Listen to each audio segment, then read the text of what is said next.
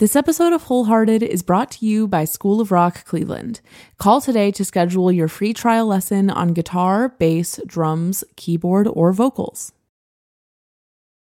It's a sweltering hot August afternoon at the Festa Italiana in Cuyahoga Falls, Ohio. The unrelenting sunlight is entirely frying the mostly concrete downtown area where the festival is being held. It's so bad that I'm unapologetically using an umbrella to avoid getting sunburned. Then I hear music in the distance, the reason why I'm coming to this festival in the first place. If I didn't know better, I'd think, that can't be live music, can it? But as I pass popcorn stands and beer tents, the music grows louder, the bass more powerful, the drums too earth shaking to have been played off the iPhone of a festival volunteer. It's the unbelievably intricate and masterfully played guitar that still makes me sometimes question what I'm hearing, even to this day. Where am I? Who's playing that? How are we not in a massive stadium? I finally reach the outdoor amphitheater located at the center of the festival and take it all in. An audience of about 100 to 200 people and a true to tradition rock and roll band made up of 420 something guys wearing what I can only describe as groovy get ups. Facing directly into the 100 plus degree late afternoon sun, they seem entirely unfazed, thrashing around and performing their asses off as if it was 68 degrees outside, featuring a delightful breeze. And at the helm of this musical ship, wailing away on the guitar and lead vocals, all while wearing electric yellow pants, is Michael Weber. All of the rocking guitar you'll hear in this episode is Michael playing. Watching Michael perform is almost otherworldly, not only in the sense that his guitar playing is untouchable, but in how he becomes utterly consumed in the performance, truly like no one is watching. His face is screwed up, scrunched up, or something like orgasmic for at least 80% of the time he's on stage. He is a true rock and roller and a showman. He's also kind of a Martian, which is my favorite thing about him. As hard as I'm trying here, Michael is incredibly hard to describe if you've never seen him live. I've described him as being from a different time. In fact, I've described him as being almost like he was placed in a cryogenic chamber in 1978 and was just recently thawed out and released onto this world. But mostly, I describe Michael as one of the most earnest, humble, and hardworking people I know. I first met Michael through my boyfriend, bandmate, and co producer Josh. Michael recruited him to join his band, and we've been residing in the Weber world ever since. And today, dear listener, we're going to go into that wild and wonderful world together because Michael Weber has much to offer us outside of killer guitar solos and is, in fact, much different from how he might seem. And I want you to see how.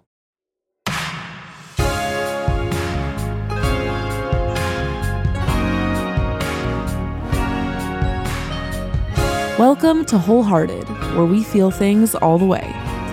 Here we share stories of full bodied commitment to the people, places, things, and ideas we believe in, for better or for worse. I'm your host, Hannah Ray Leach.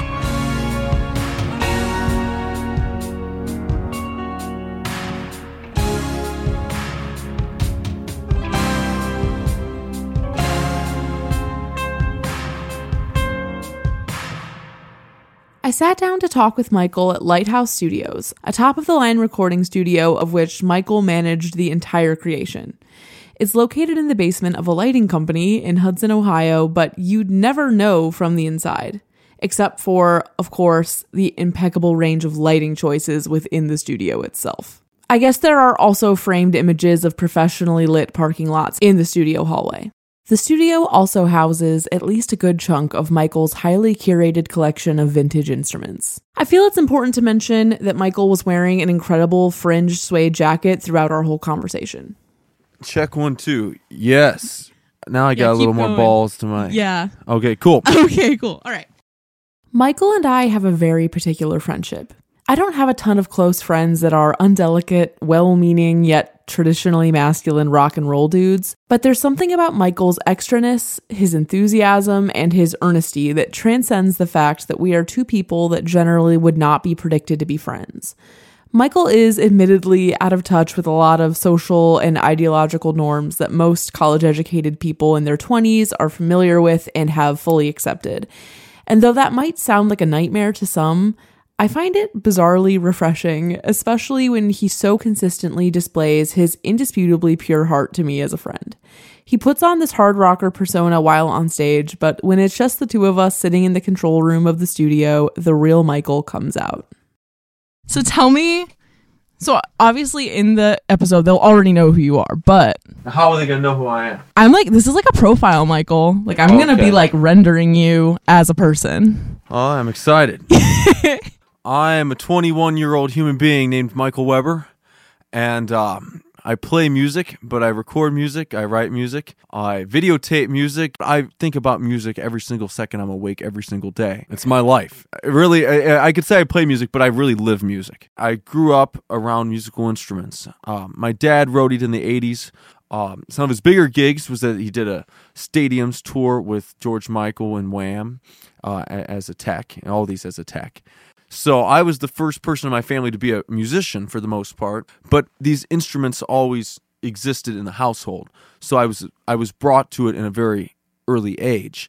Michael began to describe how his parents managed and encouraged his obsession with music by getting him his own TV. The reason why we had two TVs is because when we had one TV, my parents would always be stuck watching the Stevie Ray Vaughan live concert film that I would watch on repeat every single day. So uh, their solution was not to take the VHS tape away from me, but it was to give me my own separate TV that sat right next to the larger TV that I could work and I could watch whatever I wanted to watch. So if you add in this, the fact that I loved Steve Ray Vaughan, I loved Jimi Hendrix in those early years, and those are some of my biggest influences. And then you add in the fact that there's a guitar leaning against the couch that my dad was that he acquired from work that he bought because it was a good deal.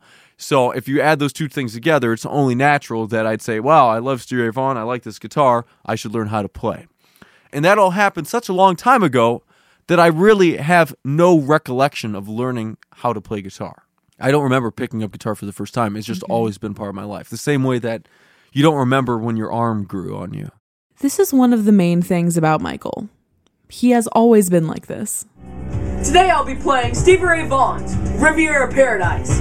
This jazzy number was the last track of Stevie's last That's album. Michael at approximately 12 years old on his YouTube channel, showing off to his already existent fan base. I asked Michael if he ever felt like a prodigy as a kid or if people told him that he was one. See, I don't know. I think what it really is is just the fact that I was into this stuff long before anyone else I know, and still, for the most part, I'm into stuff that no one else is into. I'm, it's more about being just kind of a weird artistic outcast in a sense. I was little and I used to have this thing I called the guitar club, and I called it the guitar club because I wanted to be around people that like to play guitar. However, when you're two years old, you only know like three or four people, realistically. You know, you got the, the neighbors or whatever. So my idea was that I would get coerce some neighbor kids to come over and be part of my guitar club. But obviously, they were not as enamored with the guitar or enamored with these old blues artists like I was. So, in, in perspective, I guess you say, "Wow, I was I was good for my age," but at the end of the day, I just I was by the time I was ten years old, I've been playing guitar for ten years, Right. That makes sense. and uh, so I've always been a little bit more experienced, just because I, I got a good head start. Right. That being said, it's not like Michael was just sitting around at home, focusing only on populating his guitar club. In fact, he was playing with Grammy nominated musicians by the time he was age nine. when I think about it, bring, it brings a smile to my face. I was little. I was nine years old. I was hanging out with my uncle Bob, uh, who, and he at the time he was working for a group called Counting Crows. For the most part, I wasn't seasoned at nine years old. The guys were, like, "Hey, you want to come up and play a song with us?" So they threw me up on stage. And I didn't even have an amp. I was plugged directly into the board, so my guitar tone was just complete trash. What you're hearing is real audio from nine year old Michael's performance with Counting Crows. He's on rhythm guitar. I got the opportunity to be in front of people, and more importantly, my parents videotaped the show, and so I got to watch it back. I saw it back, and I'm like, wow, I was, I was looked, I looked kind of nervous, mm-hmm. and I, I would imagine that most nine-year-olds would be if they were playing a song they barely knew in front of a minor league baseball stadium of people. But what I'm saying is that I got to look at it and say, "Wow, I can do better. I can do better. I can I can be flashier. I can be more interesting. I can show more passion." A few years later, I played with them again. I would have been 12 at the time. The guys in the band were saying, "Wow, man, now we know how to do this song for the rest of the tour." Because little Michael Weber at 12 years old, I led them through these different changes dynamically, and that's what they ended up doing for the rest of the tour. In addition to being an incredibly gifted musician, Michael is also a successful entrepreneur. From managing and promoting his own tours to creating all of his own graphics, that are really good, by the way, and of course, maintaining a good side hustle he's been nurturing since he was in his single digits. I've been an eBay boy for a long time, I gotta say. Go to auctions, I go to garage sales, uh, buy stuff on Craigslist, buy things on Facebook Marketplace. You can flip them. It's fun. I used to be a little kid that would go to guitar shows, and I would go there and I would ask people say, "Hey, excuse me, sir, can you uh, can I see what's in your case?" I had a little. I was you know four years old, and the guy had some guitar he was trying to sell for twenty two hundred dollars, and this guy's out of his mind, saying like, "Why is this four year old trying to buy my twenty two hundred dollar guitar?" As talented and gregarious as Michael obviously is, he knows, as we all know, that talent isn't enough to get your name out there anymore, especially in the age of social media. Michael is pretty skilled at it. Having a bunch of bandmates that are incredibly down to clown helps in terms of making fun promo videos. My favorite one consists of Michael sprinting on a treadmill while going bananas on the guitar. Clickbait seems to work better than just saying, wow, you know, here's something and watch it if you'd like it. For example, the video that I've done the best on on YouTube has the title Must See Guitarist Shreds Magazine. Here's a bit of the video. Honestly, it lives up to the title.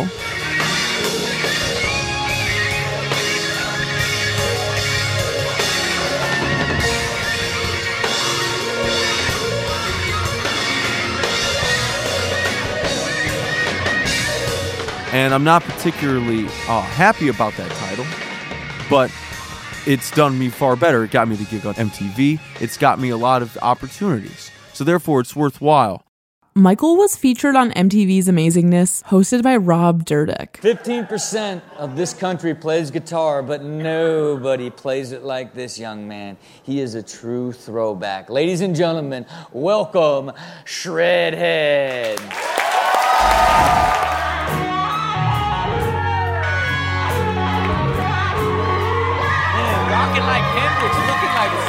Sofa. Yes, that was Rob Dyrdek saying, rocking like Hendrix, looking like a 70s sofa. I felt like you took us into your world. Like Yeah. I just imagine you doing that at home and I felt like I was in like your basement or something. So that's why I really appreciate Oh, it. his, his mom's basement. Yeah. Is your mom here? Yeah, she's right there. Mom, Shout out to mom's basement! Shout out to dad's basement! Michael's parents weren't on the set of Amazingness just because of the novelty. Michael's parents are at every single gig he plays, running around the venue, making sure everything goes according to plan. If you have the loving support of wonderful family members, that definitely helps a lot. Um, my dad is my guitar tech. He wears a lot of hats. Uh, my mom's photographer, and uh, she helps him with a lot of other managerial stuff on the side too. My aunt Patty sells merch for the band. Aunt Patty, Mrs. Weber, and Mr. Weber are all in the van that drives the band from gig to gig. In fact, Mr. Weber drives the van.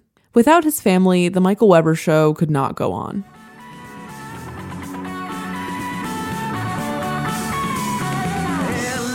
The band, The Michael Weber Show, is kick ass. I'm not really a true rock and roll type of person, but the sheer energy, passion, and brazen performances of the entire band are really just textbook definition entertaining, even for those who don't necessarily enjoy nine minute guitar solos.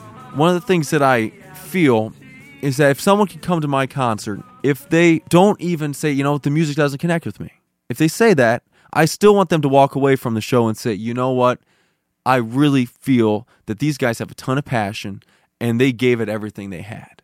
No matter what, I feel like I want to make it so people say, "Man, I got my money's worth because this guy went up there and he he sweat 10 gallons of sweat just to try to make this performance work out."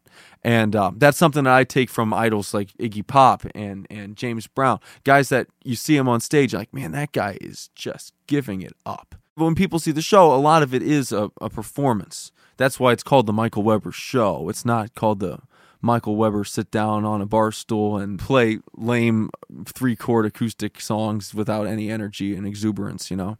The Michael Weber show is heavily booked, particularly in the summer.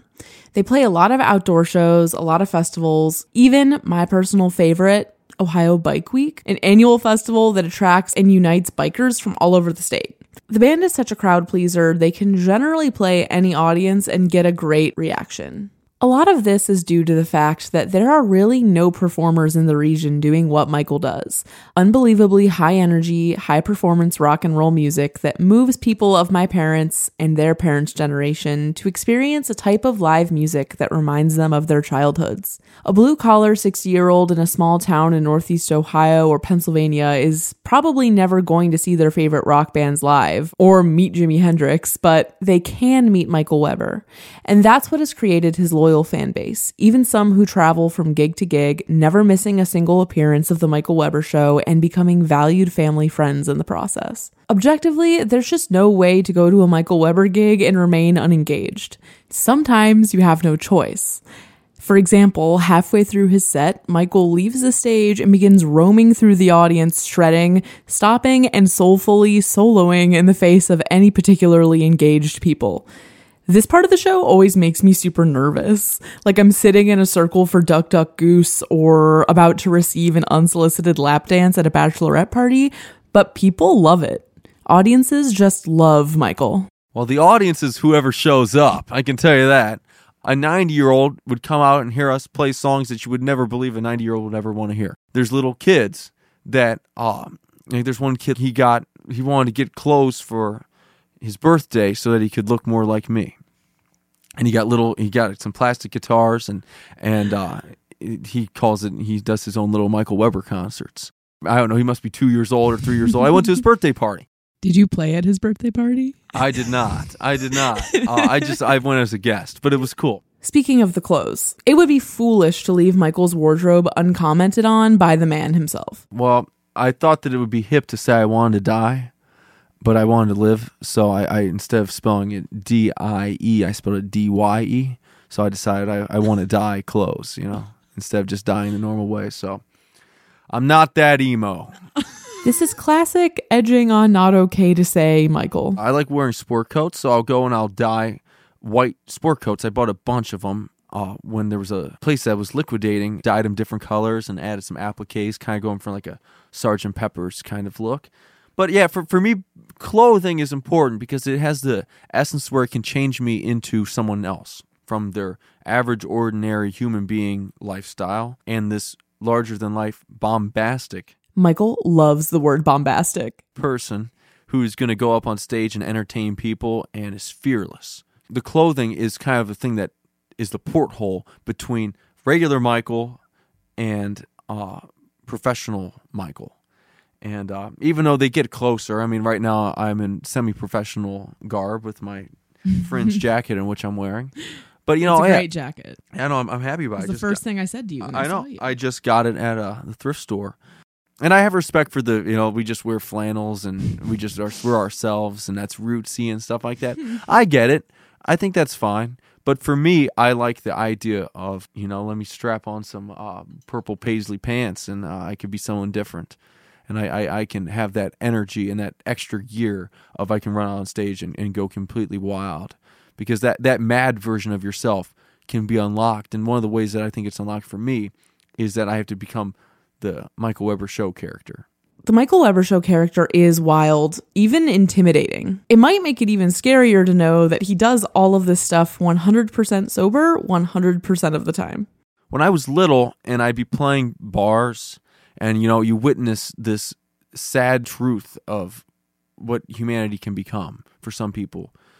And uh, I would witness that on a weekly basis playing bars as a little kid. And somehow that got inside my brain and it lodged something and it said you know what?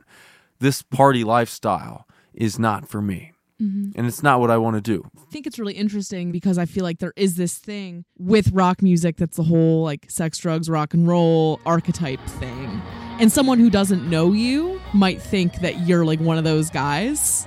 Yeah. well, no. Well, I I think so. Maybe in some ways, just because you have to have a persona, you can't just be the the no sex, no drugs version of rock and roll, and, and, that might might look kind of lame on stage. Mm-hmm. You know, what was that guy wear? He wears a polo shirt. He wears a polo shirt and plays Jimmy Buffett songs. I don't know. I, but I, but that that's actually that's fairly sex and, and alcohol based Jimmy Buffett. So you know, in reality, there's really no way of knowing what the no sex, no drugs rock and roll sounds like. I I like leading a more modest lifestyle because I want to live long because it takes a long time to succeed. So I want to make sure I can try to put myself with the best foot forward to live long enough that at some point I can succeed to the degree where I can uh, be making uh, a living doing art in the fashion in which I want to do the art, and uh, I can have the right people in place so that we can do the right thing that I really am passionate about. You know, all those things come with time. So if I don't know, the 27 Club people, they didn't have a whole lot of time to get together. Modesty, reasonableness, and sustainability in terms of life in mind, in his core, Michael is truly all about rock and roll. He's always talking about how he wants music to explode out of the speakers, or how my band has one too many ballads. But what even is rock and roll? To many of us, it's just a corporate idea, something turned monetizable by things like the Hard Rock Cafe, the band Kiss, and like Elvis impersonators. It's also said to have maybe died out years ago. I asked Michael to define what rock and roll is in his own words. It's energy. It's it's crass. It's crude. It's ballsy. A lot of stuff that gets labeled rock music to me is not rock music. It's middle of the road dad rock. To me, it does not embody the true spirit of what rock and roll is, where it's ballsy, it's energetic, it's just got some specific stank that is so powerful, and that's what I chase after. So I, I guess I, I I'm glad to be an ambassador of rock and roll. After the break, we get into what it means to be cool in 2019 and if either of us even know what that means.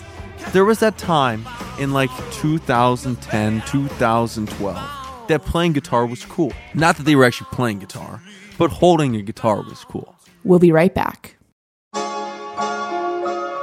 I am so happy to share that this episode of Wholehearted is brought to you by School of Rock Cleveland. I am a vocal instructor at School of Rock Cleveland and can personally vouch for the school's incredible programming, faculty, obviously, and our amazing dynamic students.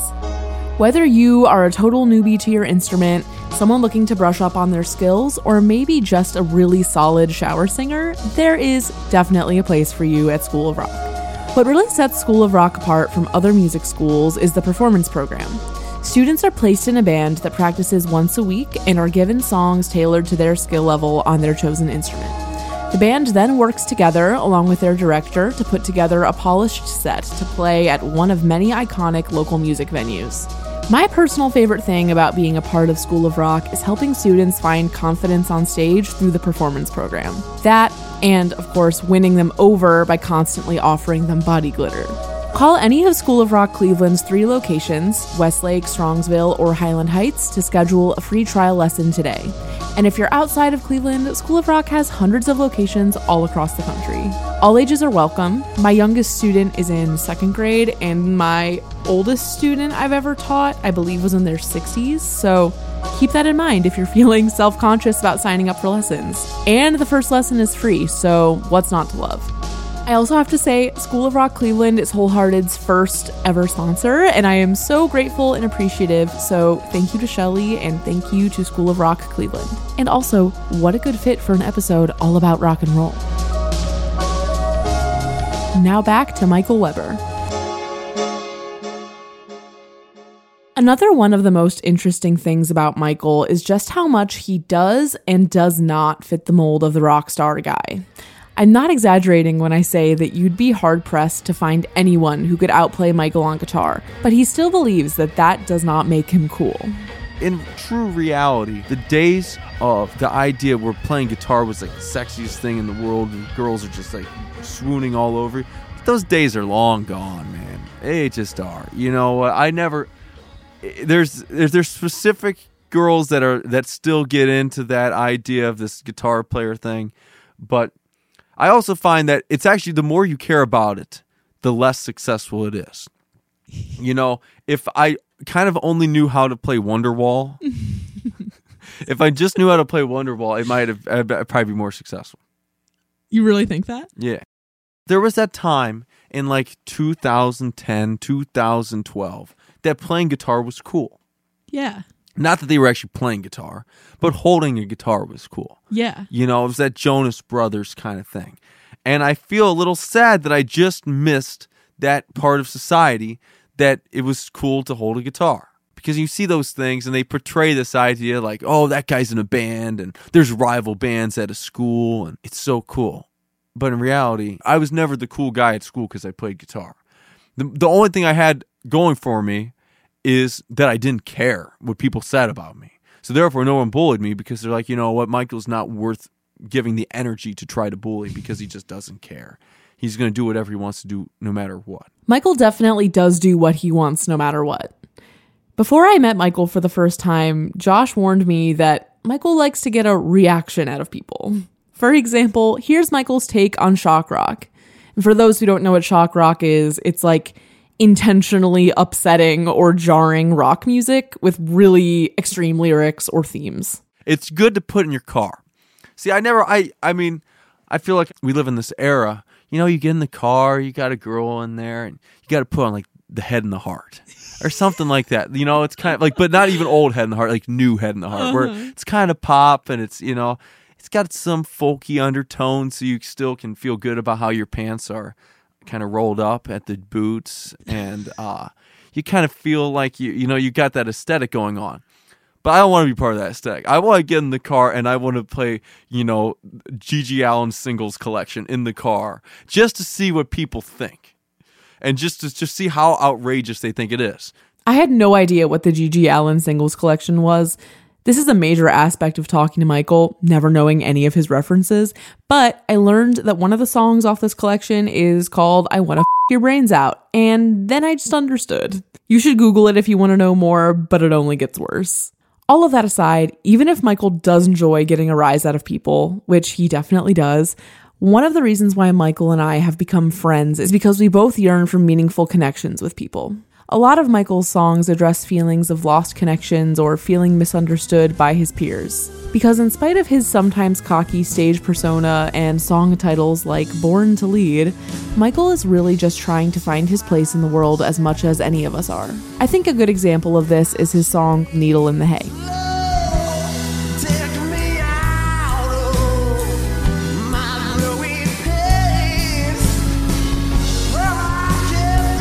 At first listen, it sounds like he's saying, Ugh, it hurts so much to be such a rare talent. But when you really listen, it's more about feeling isolated than anything else. I don't know what's cool now. What's what what what makes someone cool in 2019? I mean, that's a, a big question. We, we talk about this all the time. Instagram success.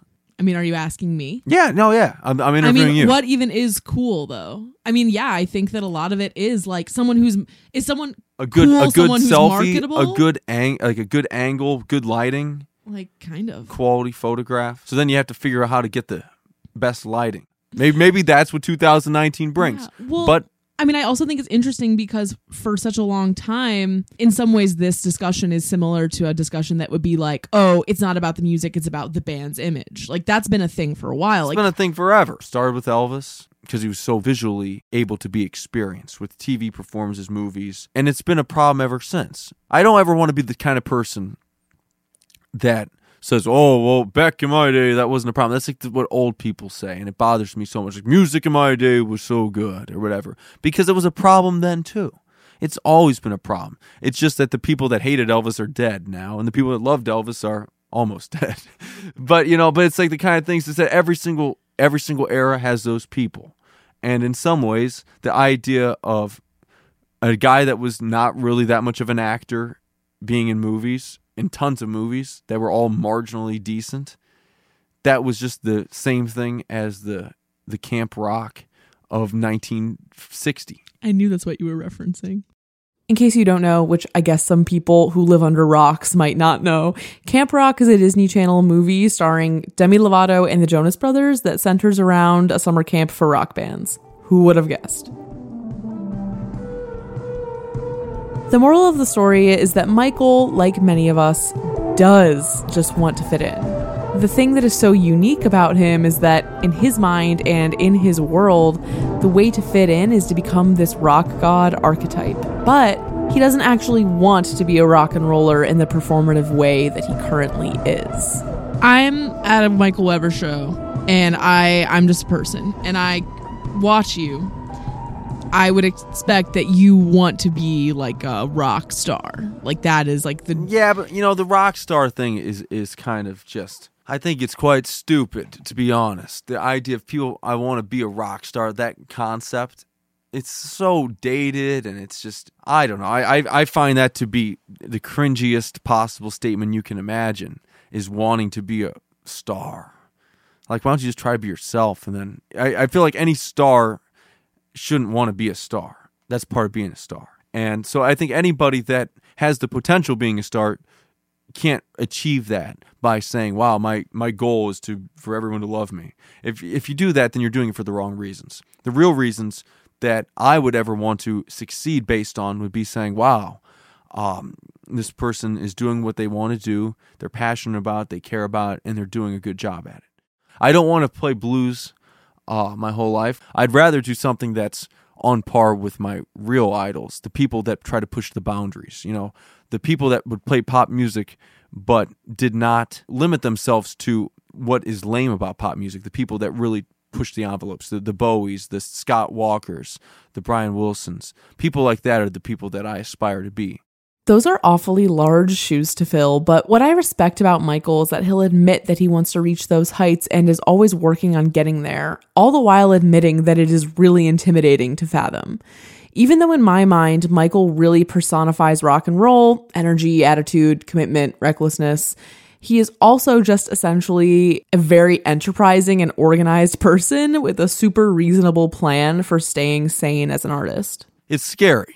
It's scary to try to spend too much time looking at the future. For me, I look at arcs for business goals and I try to spend my time working on the day to day and trying to find a way that I can prove myself every single day and put this put myself in a better situation. If I spend all my time saying where do I want to be in 5 years, then I'm just I'm in a I'm in a bad mental state because then you're chasing after some carrot that is too far away because you have some goal that's so lofty you're saying wow how can i get to that carrot? You know not, nothing for me is as much fun as working and getting something done. You know when you go to bed and you say wow i know more than i did when i woke up. That's what excites me or saying i got that thing done. I did that today. That thing that exists right there whether it's a song whether it's a video that would not have existed if i didn't live today. That's what excites me. I asked him what he's most proud of in his career so far. I'm proud, most proud of currently what I'm going to do next. What an answer. Is there actually is that like figurative or is there a thing? No, there's a thing. Will you tell me? It- not not no, for this, but no, just no, no. Well, it's it's just ideas that are inside my head. Yeah. things that I'm demoing. yeah. That's what I'm most proud of. I'm always most proud of what I'm doing next because it's growth. If you're saying, "Man, I'm so proud of what I did ten years ago," Mm-hmm. and then I, that that'd be a really bad feeling because then you're saying, "Well, I peaked a long time ago." Yeah. So in reality, I'm most proud of what I'm doing next and the, what I'm doing now, and I'm most proud of the idea that I came out of when I was in the shower this morning, and I had this idea. That's the idea I'm most proud of. Michael wants what we all want success, community, love, and acceptance. But he's going to go about getting that his way, and that is vastly entertaining and promising. The real key at the end of the day is that I want to be able to say, man, I was part of that. Whether my piece was the primary artist, where I wrote the songs, I played the parts, and I did every, you know, if that's the case, then wow, that- that's that's quite an accomplishment. But if I said, man, I just played mandolin on one song on this album that was really, really good and was successful, then that's success too. Mm-hmm. I don't really care whether I'm the quarterback or I'm some guy that's in the practice squad. I mean, I'd rather be on the field, but at the end of the day, is that if we win a Super Bowl, I still have a ring. And that's what I'm chasing after. The truth is, Michael doesn't necessarily know what he wants in full focus, much like the rest of us. But what sets him apart is his ruthless maximization of his journey. And so the man will rock on, melting the faces of Americans in unlikely places all across the country dyed pants, hot takes, and all. He may not necessarily have a step by step plan, but he's excited for the journey ahead. If I know 100% where I'm going, it makes the journey a little bit less fun. I like to think of it a little bit more like Lewis and Clark and a little bit less like you just punch it into your Garmin. Yeah. Although it didn't work out too well for Lewis and Clark. I don't know. They had an adventure. I don't know. So maybe I don't want to be like Lewis and Clark. I don't know. I'm going to figure something out, I can say though. I, for one, can't wait to see where the road will lead him.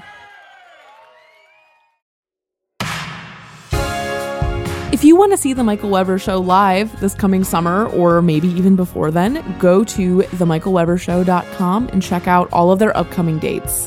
They also have merch on sale at an infamously reasonable price, so I would recommend you maybe get a t shirt with Michael's face on it, um, and at the very least, listen to his music, which you can stream or purchase like anywhere where you purchase or stream music. You can also follow Michael on Instagram at Michael Weber which I recommend maybe even more than anything because again, the outfits are incredible. Are you someone who has a wholehearted belief they want to share? I bet you are. And in that case, you should send me an email or voice memo to hannah at wholeheartedpodcast.com.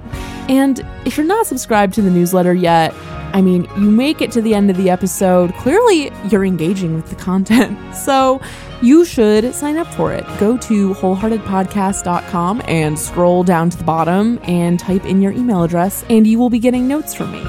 Wholehearted is written, produced, and hosted by me, Hannah Ray Leach. Of course, special, the most special thanks to the man himself, Michael Weber. This episode was mixed by Sean Rule Hoffman with story assistance and theme music by Josh Perlman Hall. Our main show artwork is by Ayana Justin. I hope you join me again soon. You got to be an onion. That's what you got to be. You got to be an onion. Uh, you got to have a lot of layers, and you got to make them cry.